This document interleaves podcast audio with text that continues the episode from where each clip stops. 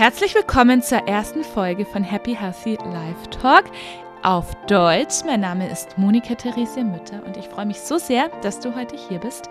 In dieser Folge geht es um Angewohnheiten, Routinen oder Gepflogenheiten, einfach Dinge, die wir regelmäßig machen, meistens bewusst, manchmal aber vielleicht auch unbewusst und wenn du dich schon immer gefragt hast, warum macht die eigentlich so easy peasy Sport, das schaut so leicht bei ihr aus, wie macht die das bloß, wie schafft die das? Dann werden wir jetzt in dieser Folge darüber sprechen, was einfach die Wissenschaft hinter solchen Angewohnheiten ist und vor allem auch, wie wir sie ändern können, beziehungsweise wie lange es auch dauert, bis wir eine neue Routine für uns entwickelt haben. Lass uns direkt beginnen. Ich wünsche dir einfach ganz viel Freude mit dieser Folge. Wenn wir über Angewohnheiten, Routinen oder Gepflogenheiten sprechen, dann gibt es einfach ein einfaches englisches Wort, nämlich Habits. Und deswegen möchte ich einfach hier über Habits sprechen. Habits sind einfach Sachen, die wir sehr regelmäßig tun, meistens bewusst, manchmal auch unbewusst. Und wenn wir über Habits sprechen, also Dinge, die wir täglich oder wöchentlich machen, dann kommen wir sehr schnell an den Punkt, wo wir uns fragen, wie können wir uns eigentlich dazu motivieren, dass wir bestimmte neue Dinge lernen oder wie können wir es verhindern, dass wir ungewollte Habits ausführen. Und ein Punkt, der immer wieder auf Deutsch gern genannt wird, ist eben der innere Schweinehund. Also wie können wir unseren inneren Schweinehund überwinden, wenn wir zum Beispiel ja, Sport machen sollen.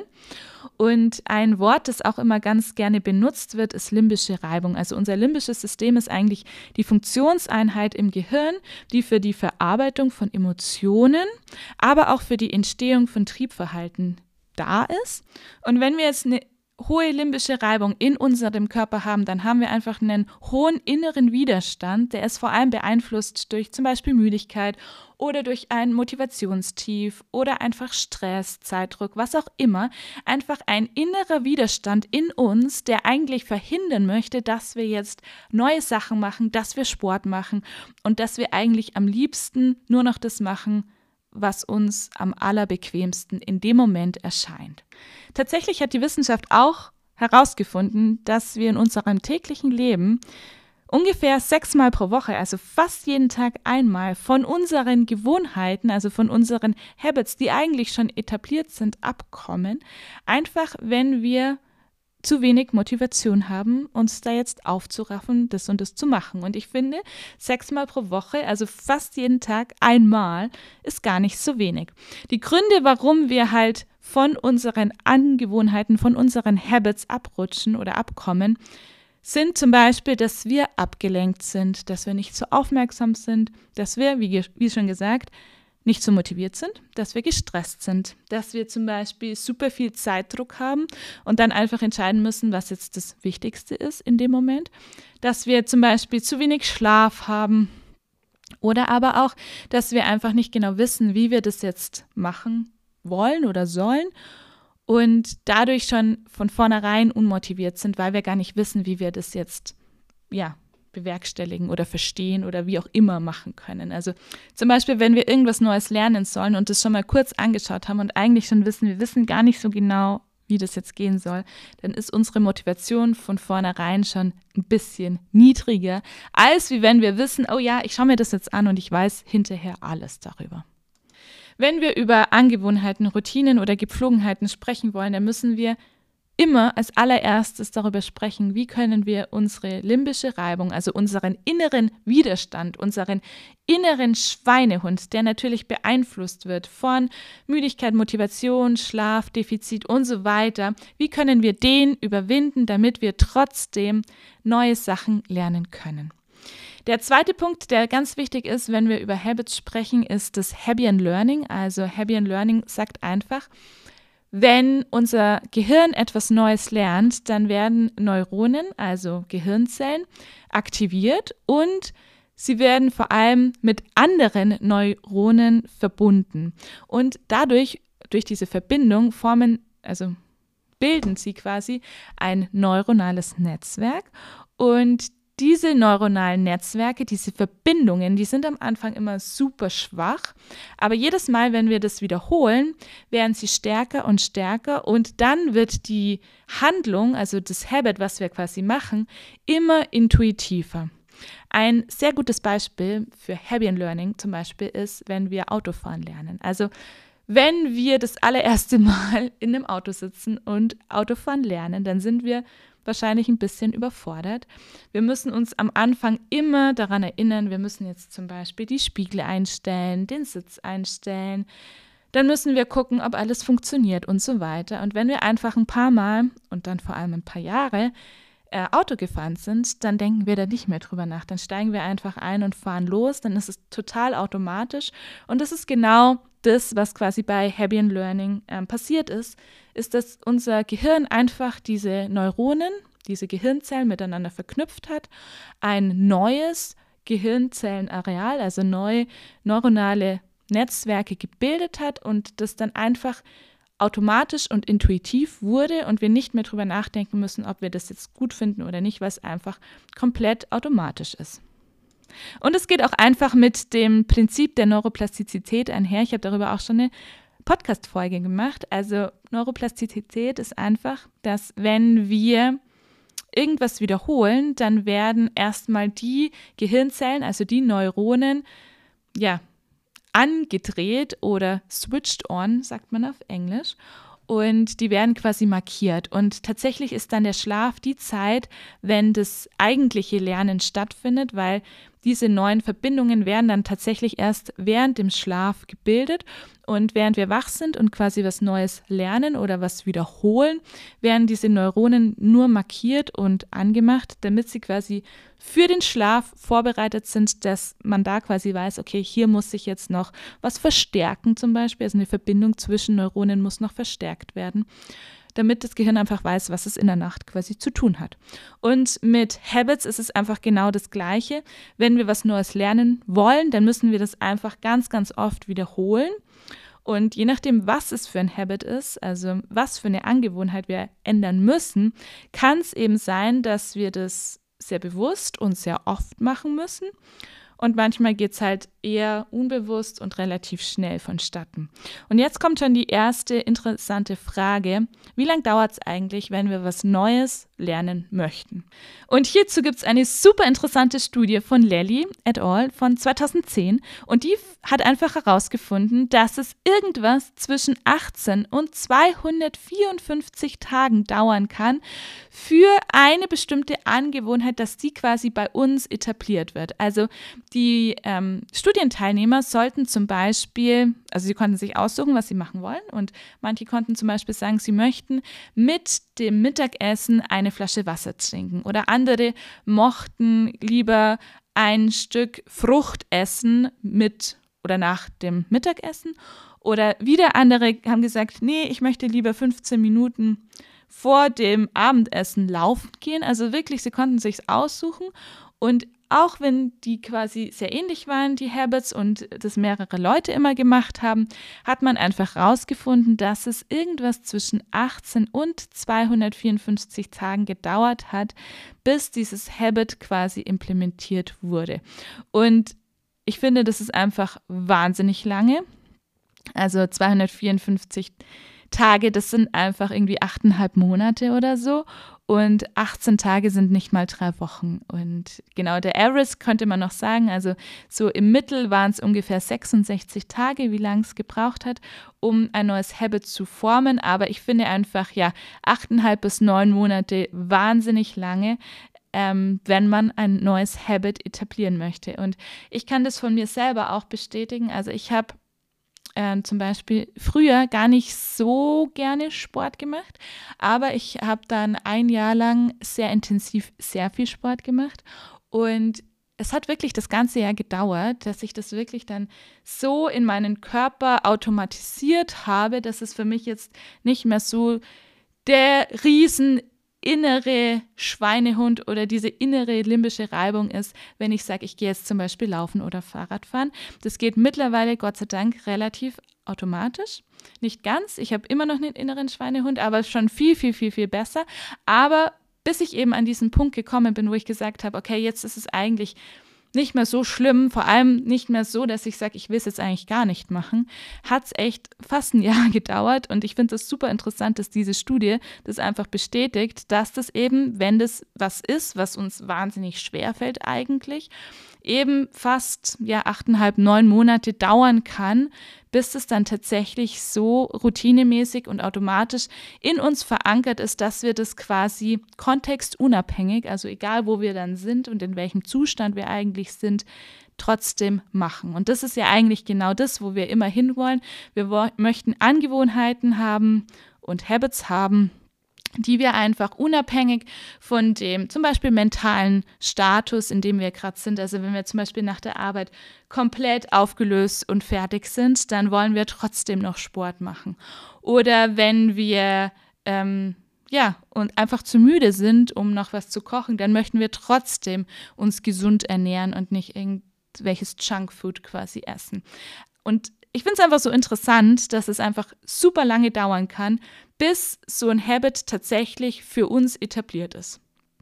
Also der zweite Aspekt, der im Zusammenhang mit Habits, Angewohnheiten genannt werden muss, ist eben der Habit Learning, also diese Wiederholungen von einfach der Angewohnheit, die wir machen möchten und dass es eben zwischen 18 und 254 Tagen dauern kann, bis es tatsächlich für uns etabliert ist. Der dritte Aspekt, der im Zusammenhang mit Angewohnheiten und Habits genannt werden sollte, ist Dopamin, weil Dopamin ist einfach auf einem neuronalen Level das Hormon oder das Molekül, das einen bestimmten Verstärkungsprozess initiieren kann. Also wenn wir irgendwas richtig gut machen und eine Belohnung dafür bekommen, ob die jetzt von externen ist, dass zum Beispiel jemand sagt, boah, das hast du richtig gut gemacht, oder auch intern, also von uns selber, dass wir uns einfach freuen, dass wir jetzt irgendwas geschafft haben, dass wir was verstanden haben, dann wird immer Dopamin in unserem Körper und in unserem Gehirn ausgeschüttet. Und in diesem Zusammenhang agiert Dopamin eigentlich als Lernsignal weil es sagt einfach oder es zeigt unserem Körper, dass wir uns richtig gut fühlen, sehr energetisch fühlen und wir mögen dadurch einfach das, was wir gerade gemacht haben. Und deswegen ist Dopamin einfach so das Standardmolekül von unserem Belohnungssystem. Und tatsächlich ist es so, dass wir die größten Dopamin-Peaks, also die größten Dopaminausschüttungen in unserem Körper für die am allerun erwartetsten Dinge bekommen. Also wenn wir was wirklich komplett nicht erwartet haben und dafür belohnt werden, dann bekommen wir die größten Dopaminausschüttungen im Körper. Und deswegen ist Dopamin natürlich auch so ein Molekül, das unser Lernen von neuen Dingen, aber auch neuroplastische Veränderungen sehr stark unterstützt. Und immer wenn wir zum Beispiel frustriert sind und irgendwie eigentlich direkt hinschmeißen wollen und gar keine Lust mehr haben, und wir das dann aber so ein ganz kleines bisschen richtig bekommen. Dann wird sofort Dopamin ausgeschüttet und dann möchten wir das eigentlich wieder erleben, weil wir uns so gut fühlen. Also Dopamin ist aber nicht nur das Feeling Good Hormon, wie man so oft sagt, sondern es ist vor allem auch ein Molekül für Motivation und Drive. Warum ist es ein Molekül für Motivation und Drive? Ganz einfach, Dopamin gibt uns einfach Energie. Und warum gibt es uns Energie? weil Dopamin der Vorreiter ist von Adrenalin. Also Adrenalin wird aus Dopamin gebildet. Und immer wenn wir quasi Adrenalin haben, hatten wir davor Dopamin. Deswegen gibt uns Dopamin indirekt eigentlich auch Energie. Und es erhöht einfach die Wahrscheinlichkeit, dass wir was wieder machen, wenn wir quasi uns energetisch fühlen, wenn wir uns gut fühlen, wenn wir Spaß dabei haben. Und deswegen ist Dopamin gerade im Zusammenhang mit irgendwelchen Angewohnheiten und Habits immer das Molekül oder der Neurotransmitter, über den wir sprechen sollten. Als vierten Aspekt, der im Zusammenhang mit Angewohnheiten und Habits immer genannt werden sollte, ist auch die Aktivierung von bestimmten Gehirnarealen. Und da sollten wir vor allem zwei Gehirnareale besonders bezeichnen und nennen. Und zwar einmal ist es die sensomotorische Schleife, die für gerade das Habitual Learning, also für die, das Lernen von Angewohnheiten verantwortlich ist. Und die Basalganglienschleife, die mehr für dieses bewusste, zielgerichtete ja, Planen von Sachen, also wenn wir was wirklich ganz, ja, nicht aus Habits, sondern einfach aus bewusstem Willen machen, dann sollten diese Bereiche genannt werden. Natürlich muss man auch hier ganz klar erwähnen, dass die beiden Bereiche, also die sensomotorische Schleife und die Basalganglienschleife, miteinander interagieren können, zum Beispiel wieder über Dopamin. Und was jetzt super interessant ist, ist, dass die Wissenschaft herausgefunden hat, dass bestimmte spezifische Neuronen in der sensomotorischen Schleife aktiviert sind, und zwar direkt bevor und direkt nachdem wir ein Habit, also eine Angewohnheit durchgeführt haben. Sie sind nicht aktiv, während wir es tatsächlich machen. Also diese Neuronen, die sind wirklich nur vor dem Habit aktiv und danach und währenddessen nicht. Und die Wissenschaft nennt dieses Phänomen Task Bracketing, also die Einklammerung des Habits oder der Aufgabe quasi. Und jetzt fragen wir uns natürlich so, hm, warum ist dieses Task Bracketing, also die Einklammerung von diesen Habits so wichtig und so interessant?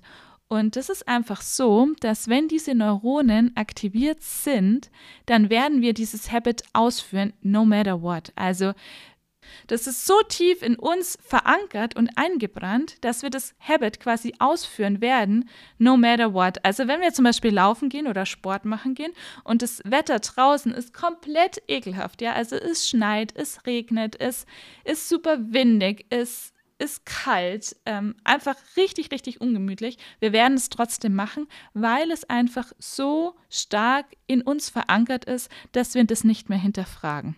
Ob die sensomotorische Schleife jetzt tatsächlich auch verantwortlich ist für das Langzeitgedächtnis, das wissen wir tatsächlich noch nicht. Was wir aber jetzt natürlich wissen möchten, ist, wie können wir dieses Task Bracketing, also diese Einklammerung von dem eigentlichen Habits, bei uns ja, ausführen oder aktivieren, damit wir das einfach für uns ausnutzen können. Und ein Aspekt, der sehr oft genannt wird, gerade wenn es um Habit Formation geht, also wenn Leute quasi sagen, man muss das und das so und so machen, dann wird oft darüber gesprochen, dass man ganz spezifisch sein soll, wann man dieses Habit ausführen möchte. Also man möchte es zum Beispiel jeden Morgen um 7 Uhr gehe ich als allererstes laufen oder um 7 Uhr mache ich als allererstes das und das. Aber tatsächlich ist es so, dass das zwar in der kurzen Instanz hilfreich sein kann, aber nicht in the long run, also auf lange Sicht gesehen. Und ich werde euch jetzt ein paar Systeme zeigen oder vorstellen, die quasi uns dabei helfen können, wenn wir neue Habits, also neue Angewohnheiten für uns ja, etablieren wollen. Und das erste, das ist der das Ausnutzen des Tageszyklus quasi, der kann tatsächlich auch dabei helfen, dass wir dieses Task Bracketing erreichen. Was ist denn mit dem Tageszyklus gemeint? Also der Tageszyklus, der meint einfach, es, wir haben bestimmte Phasen am Tag, die uns einfach helfen können, oder die uns dabei unterstützen können, vor allem wenn wir neue Habits etablieren oder implementieren möchten und die unterstützen uns in der Hinsicht einfach, dass es einfach leichter geht. Unser Körper hat einfach ein gewisses biologisches und biochemisches Fundament und dieses biochemische Fundament kann, uns zum Beispiel einfach in bestimmten ja, Handlungen unterstützen. Also ein ganz bekanntes Beispiel ist zum Beispiel unser Cortisonspiegel in unserem Blut. Der ist zum Beispiel am allerhöchsten in der Früh und der wird dann, der sinkt einfach über den Tag hinweg und hat zum Beispiel das niedrigste Level ungefähr um Mitternacht in der Nacht quasi. Und auch wenn jetzt Cortisol nicht die Hauptsubstanz ist für Habits, aber es scheint auch so, dass Adrenalin, Noradrenalin und Dopamin erhöht sind und zwar in den ersten acht Stunden, nachdem wir aufgewacht sind. Und mit diesen erhöhten Spiegeln an Adrenalin und Dopamin ist natürlich unser ganzer Körper, unser ganzes System etwas mehr in Aktion. Es ist etwas bereiter, sich zu fokussieren. Es ist sogar fokusorientierter. Und das ist natürlich der Grund, warum es leichter ist, dass wir uns in bestimmte Aktivitäten einbringen, einfach weil unser System uns dabei unterstützt, dass wir fokussiert sind, dass wir in Action sind. Und gerade wenn wir zum Beispiel eine sehr hohe limbische Reibung haben, also wenn wir einen sehr hohen inneren Widerstand haben, dann ist es sehr von Vorteil, wenn wir das einfach in diesen ersten acht Stunden, nachdem wir aufgewacht sind, quasi durchführen werden, weil wir dann einfach ein höheres Level an Toleranz haben. Wir werden nicht so schnell frustriert. Wir haben eine deutlich bessere Selbstkontrolle und natürlich auch mehr Motivation, weil wir tendenziell mehr Dopamin, damit mehr Adrenalin haben und damit natürlich mehr Energie. Der Dopamin-Release kann zum Beispiel aber natürlich auch, wenn wir jetzt sagen, wir wollen eben mehr Energie haben, können wir das Dopamin-Release natürlich auch weiter unterstützen, wenn wir sagen, wir schauen zum Beispiel sehr helles künstliches Licht oder am besten eigentlich Sonnenlicht ähm, in den ersten 30 Minuten, nachdem wir aufgewacht sind, an oder gehen in Sonnenlicht. Also nicht direkt in die Sonne schauen, ist klar, ne? aber dass wir einfach dem Sonnenlicht ausgesetzt sind. Wir können natürlich auch ähm, Kälteschocks uns zuführen, indem wir zum Beispiel eine kalte Dusche machen oder so. Auch dann wird Dopamin ausgeschüttet. Wir können Sport machen oder wir können Essen essen, das sehr hoch ist an Tyrosin. Warum Tyrosin? Ja, Tyrosin ist einfach die Aminosäure, aus dem tatsächlich eigentlich Dopamin gemacht wird. Und das heißt, aus Tyrosin wird Dopamin und aus Dopamin Adrenalin und damit haben wir wieder mehr Energie. Und Essen, das reich an Tyrosin ist, sind zum Beispiel Haferflocken, Bohnen, Kabeljau, Fleisch, aber ihr könnt es einfach googeln. Ähm, googelt einfach tyrosinhaltiges Essen und dann findet ihr genau das, was ihr wahrscheinlich haben möchtet. Wenn wir uns den Tageszyklus jetzt anschauen, dann ist es einfach so, dass wir in den ersten acht Stunden, nachdem wir wach sind oder wach geworden sind und aufstehen, einfach mehr Selbstkontrolle haben, mehr Motivation, ein höheres Frustrationslevel. Einfach weil wir mehr oder tendenziell mehr Dopamin und Adrenalin haben und damit einfach auch mehr Energie haben. Und in der zweiten Phase, die zweite Phase ist ungefähr so neun bis 14 Stunden, nachdem wir aufgestanden sind, oder aufgewacht sind, besser gesagt. Ähm, da ist es einfach so, dass dann Dopamin und Adrenalin etwas sinken von ihrem Spiegel her, genauso wie auch Cortison sinken wird. Und es gibt ein Molekül, das jetzt tatsächlich in der Konzentration steigt und das ist Serotonin. Serotonin hat tatsächlich eins der höchsten Spiegel ungefähr um 10 Uhr abends. Und warum ist jetzt Serotonin tatsächlich wieder so interessant? Naja, Serotonin ist einfach der Vorreiter, der Precursor von Melatonin. Und Melatonin ist ja genau das Hormon und das Molekül, das uns quasi den Schlaf schenkt. Also das reguliert unseren Schlaf-Wach-Rhythmus. Und ähm, deswegen nennt man das Melatonin oft auch das Sleeping-Hormon, also das Schlafhormon. Und nachdem Serotonin einfach jetzt in der zweiten Tageshälfte eher steigt, ist es einfach super hilfreich, wenn wir in der zweiten Tageshälfte quasi einfach schauen, dass unser Stresslevel nicht mehr so hoch ist. Und hier können wir natürlich super Habits formieren oder machen, die einfach dieses System unterstützen. Also, wenn wir sagen, wir möchten regelmäßig meditieren oder unser Journal schreiben, Hitze und Sauna sind tatsächlich auch sehr gut in der zweiten Phase. Also, die zweite Phase können einfach oder in der zweiten Phase können einfach Habits implementiert werden, die einfach nicht so viel Motivation erfordern und wo wir einfach nicht so eine hohe limbische Reibung, also nicht so einen großen inneren Schweinehund quasi haben. Es muss jetzt auch gar nicht sein, dass du oder dass man das komplett schon kann und alles weiß. Also es ist, reicht auch vollkommen, wenn man einfach ganz viel davon schon kennt. Ich ähm, kann es zum Beispiel davon ableiten, wenn man zum Beispiel Geige übt oder Klavier übt. Das kann man schon gut am Abend machen, weil man einfach schon ganz viel weiß, wie man die Noten jetzt spielen muss. Und man hat eigentlich meistens immer nur so ein, zwei, drei, vier Stellen, wo man dann konzentriertes sein muss. Aber das Rest, der Rest vom Stück quasi läuft eigentlich schon so. Und man kann sich dann schon noch auf diese einzelnen Stellen fokussieren, aber ich muss jetzt nicht mehr ganz von vorne anfangen. Ich weiß, wie ich den Bogen halten muss, ich weiß, wie ich die Geige halten muss, ich weiß, wie ich grundsätzlich spielen kann und so weiter. Ich weiß auch schon ganz, ganz viele Phasen von dem Stück, aber ich weiß halt einfach nur noch ein paar einzelne Details nicht mehr. Und sowas ist super, wenn man das in der zweiten Tageshälfte quasi machen kann. Man kann sogar in der zweiten Tageshälfte auch super noch Sport machen. Also wenn das quasi nicht das krasseste Motivationshoch von dir erfordert, ähm, dann kann man das natürlich auch gut machen. Also das ist gar keine Frage.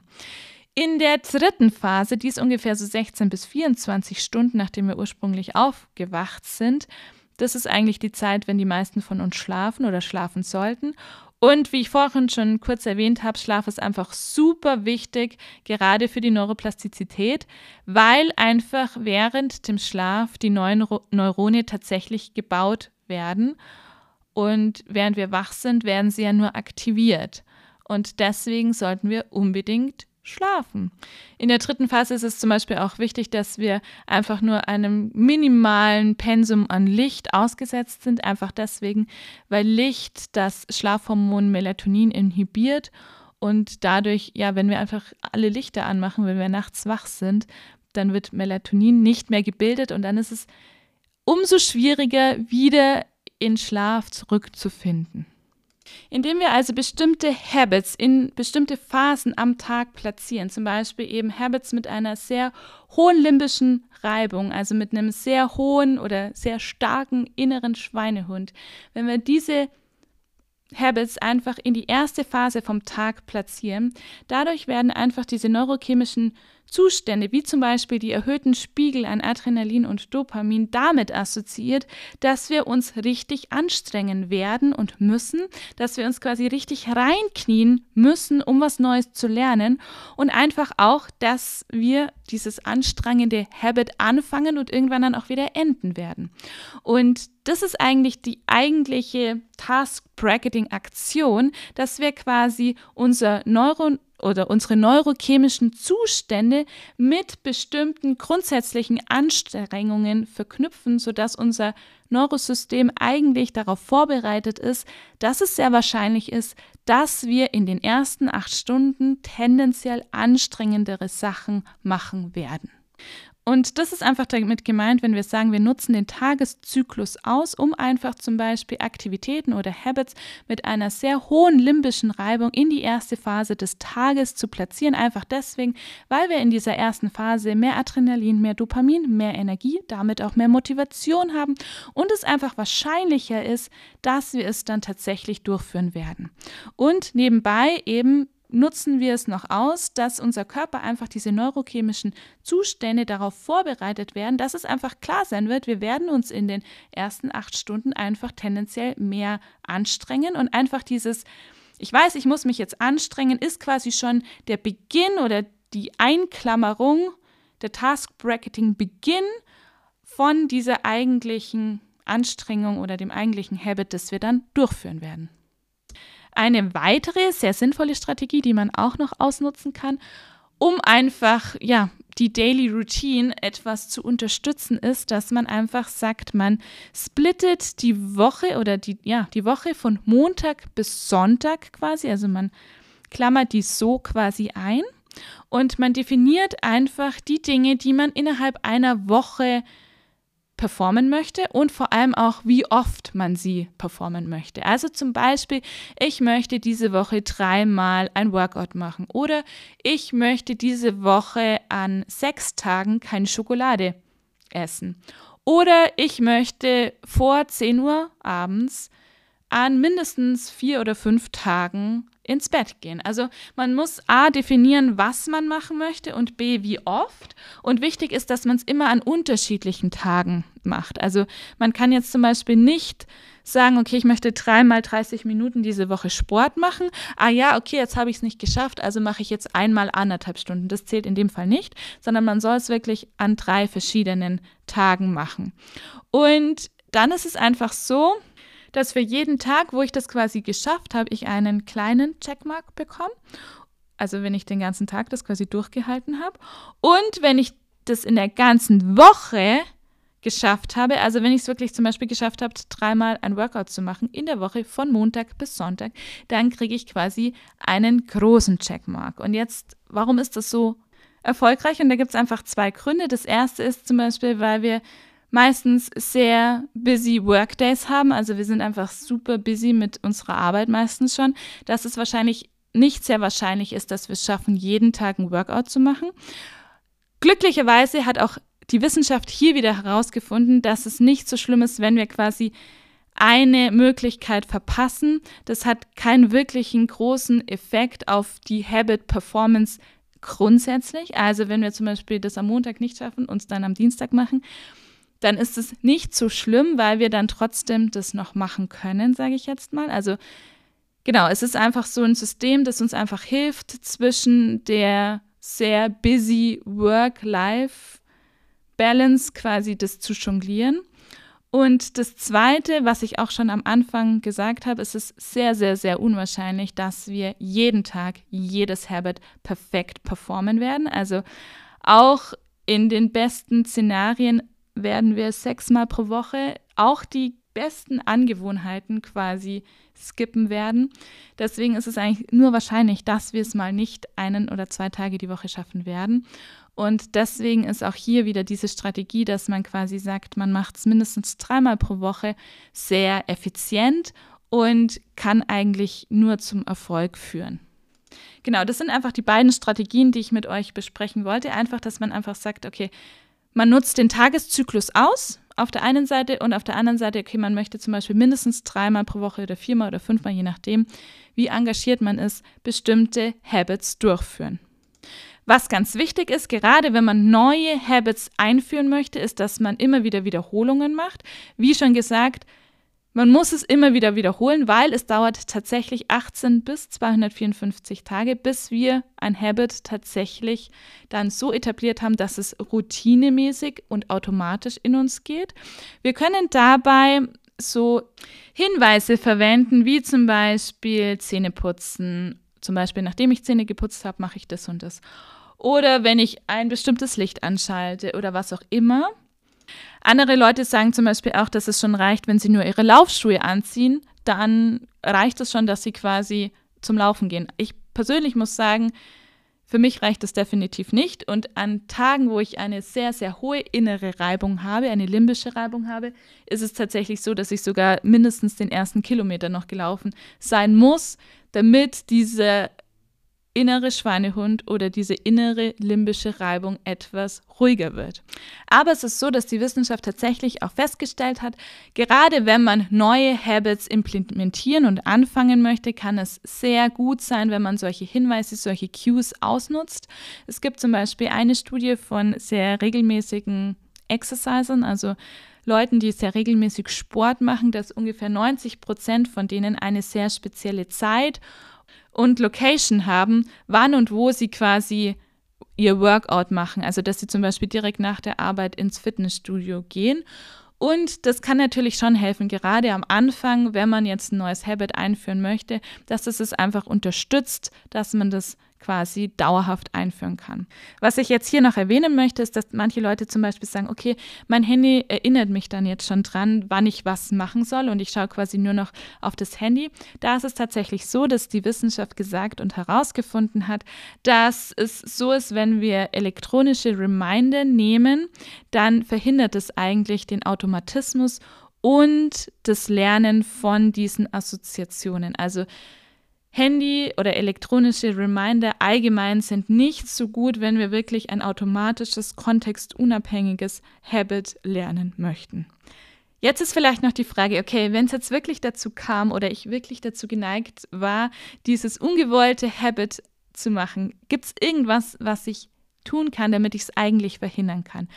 Eine sehr erfolgreiche Strategie ist meistens wohl, wenn man wirklich denkt, don't do it, don't do it, don't do it, weil dann einfach der Kopf sagt ganz klar, nein, ich esse jetzt nicht die Schokolade, nein, ich mache jetzt, gehe jetzt nicht aufs Sofa, bevor ich laufen gegangen bin. Also wenn man sich quasi so ganz bewusst vorhält, don't do it. Eine zweite Möglichkeit ist, dass man einen gewissen Plan hat, was man macht, wenn dieser Hinweis doch tatsächlich kommt. Also angenommen, ich möchte jetzt wirklich nach dem Abendessen Schokolade essen und ich weiß, es ist schlecht, dann muss ich mir einfach in der ersten Instanz bewusst werden, was ich da machen kann und dann mache ich einfach einen Plan B, den ich dann stattdessen mache. Also zum Beispiel, A, das Beste ist natürlich, wenn man keine Schokolade zu Hause hat, aber man kann zum Beispiel auch das so machen, dass man dann an dem Ort schon Früchte hat, dass man die einfach dann anstatt dessen essen kann. Und was ich auch super interessant fand, ist, dass es eine Studie gibt, die einfach quasi geguckt hat, wie kann man sein eigenes Verhalten ändern, wenn man zum Beispiel zu einem All-You-Can-Eat-Restaurant geht und einfach nicht so viel essen möchte. Und man kann einfach sein persönliches Verhalten ein bisschen dahingehend ändern, dass man zum Beispiel einen kleinen Teller nur benutzt oder diese Stäbchen benutzt anstatt einer Gabel. Oder dass man sich zum Beispiel mit dem Rücken zu dem Buffet oder zu dem Running Sushi Kreis quasi setzt, sodass man das einfach nicht so sieht. Und dadurch wurde auch festgestellt, dass man dann einfach dadurch, dass man sein Handeln quasi ein bisschen ändert, dadurch wird es einfach deutlich leichter, sein eigentliches Habit zum Beispiel, weniger zu essen, deutlich leichter erreicht wird. Ich hoffe jetzt einfach, dass ich euch mit dem groben Überblick über die Wissenschaft über Habits einige Sachen sagen konnte, die für euch genauso interessant waren wie für mich und dass ihr vor allem jetzt ein paar coole Sachen für euch daraus mitnehmen könnt. Schreibt mir gerne auf den sozialen Medien Instagram oder LinkedIn, was euch besonders inspiriert habt und was ihr versucht in der Zukunft bei euch zu implementieren. Ich hoffe, ich höre und sehe euch bald wieder und bis dahin alles erdenklich Gute, eure Monika.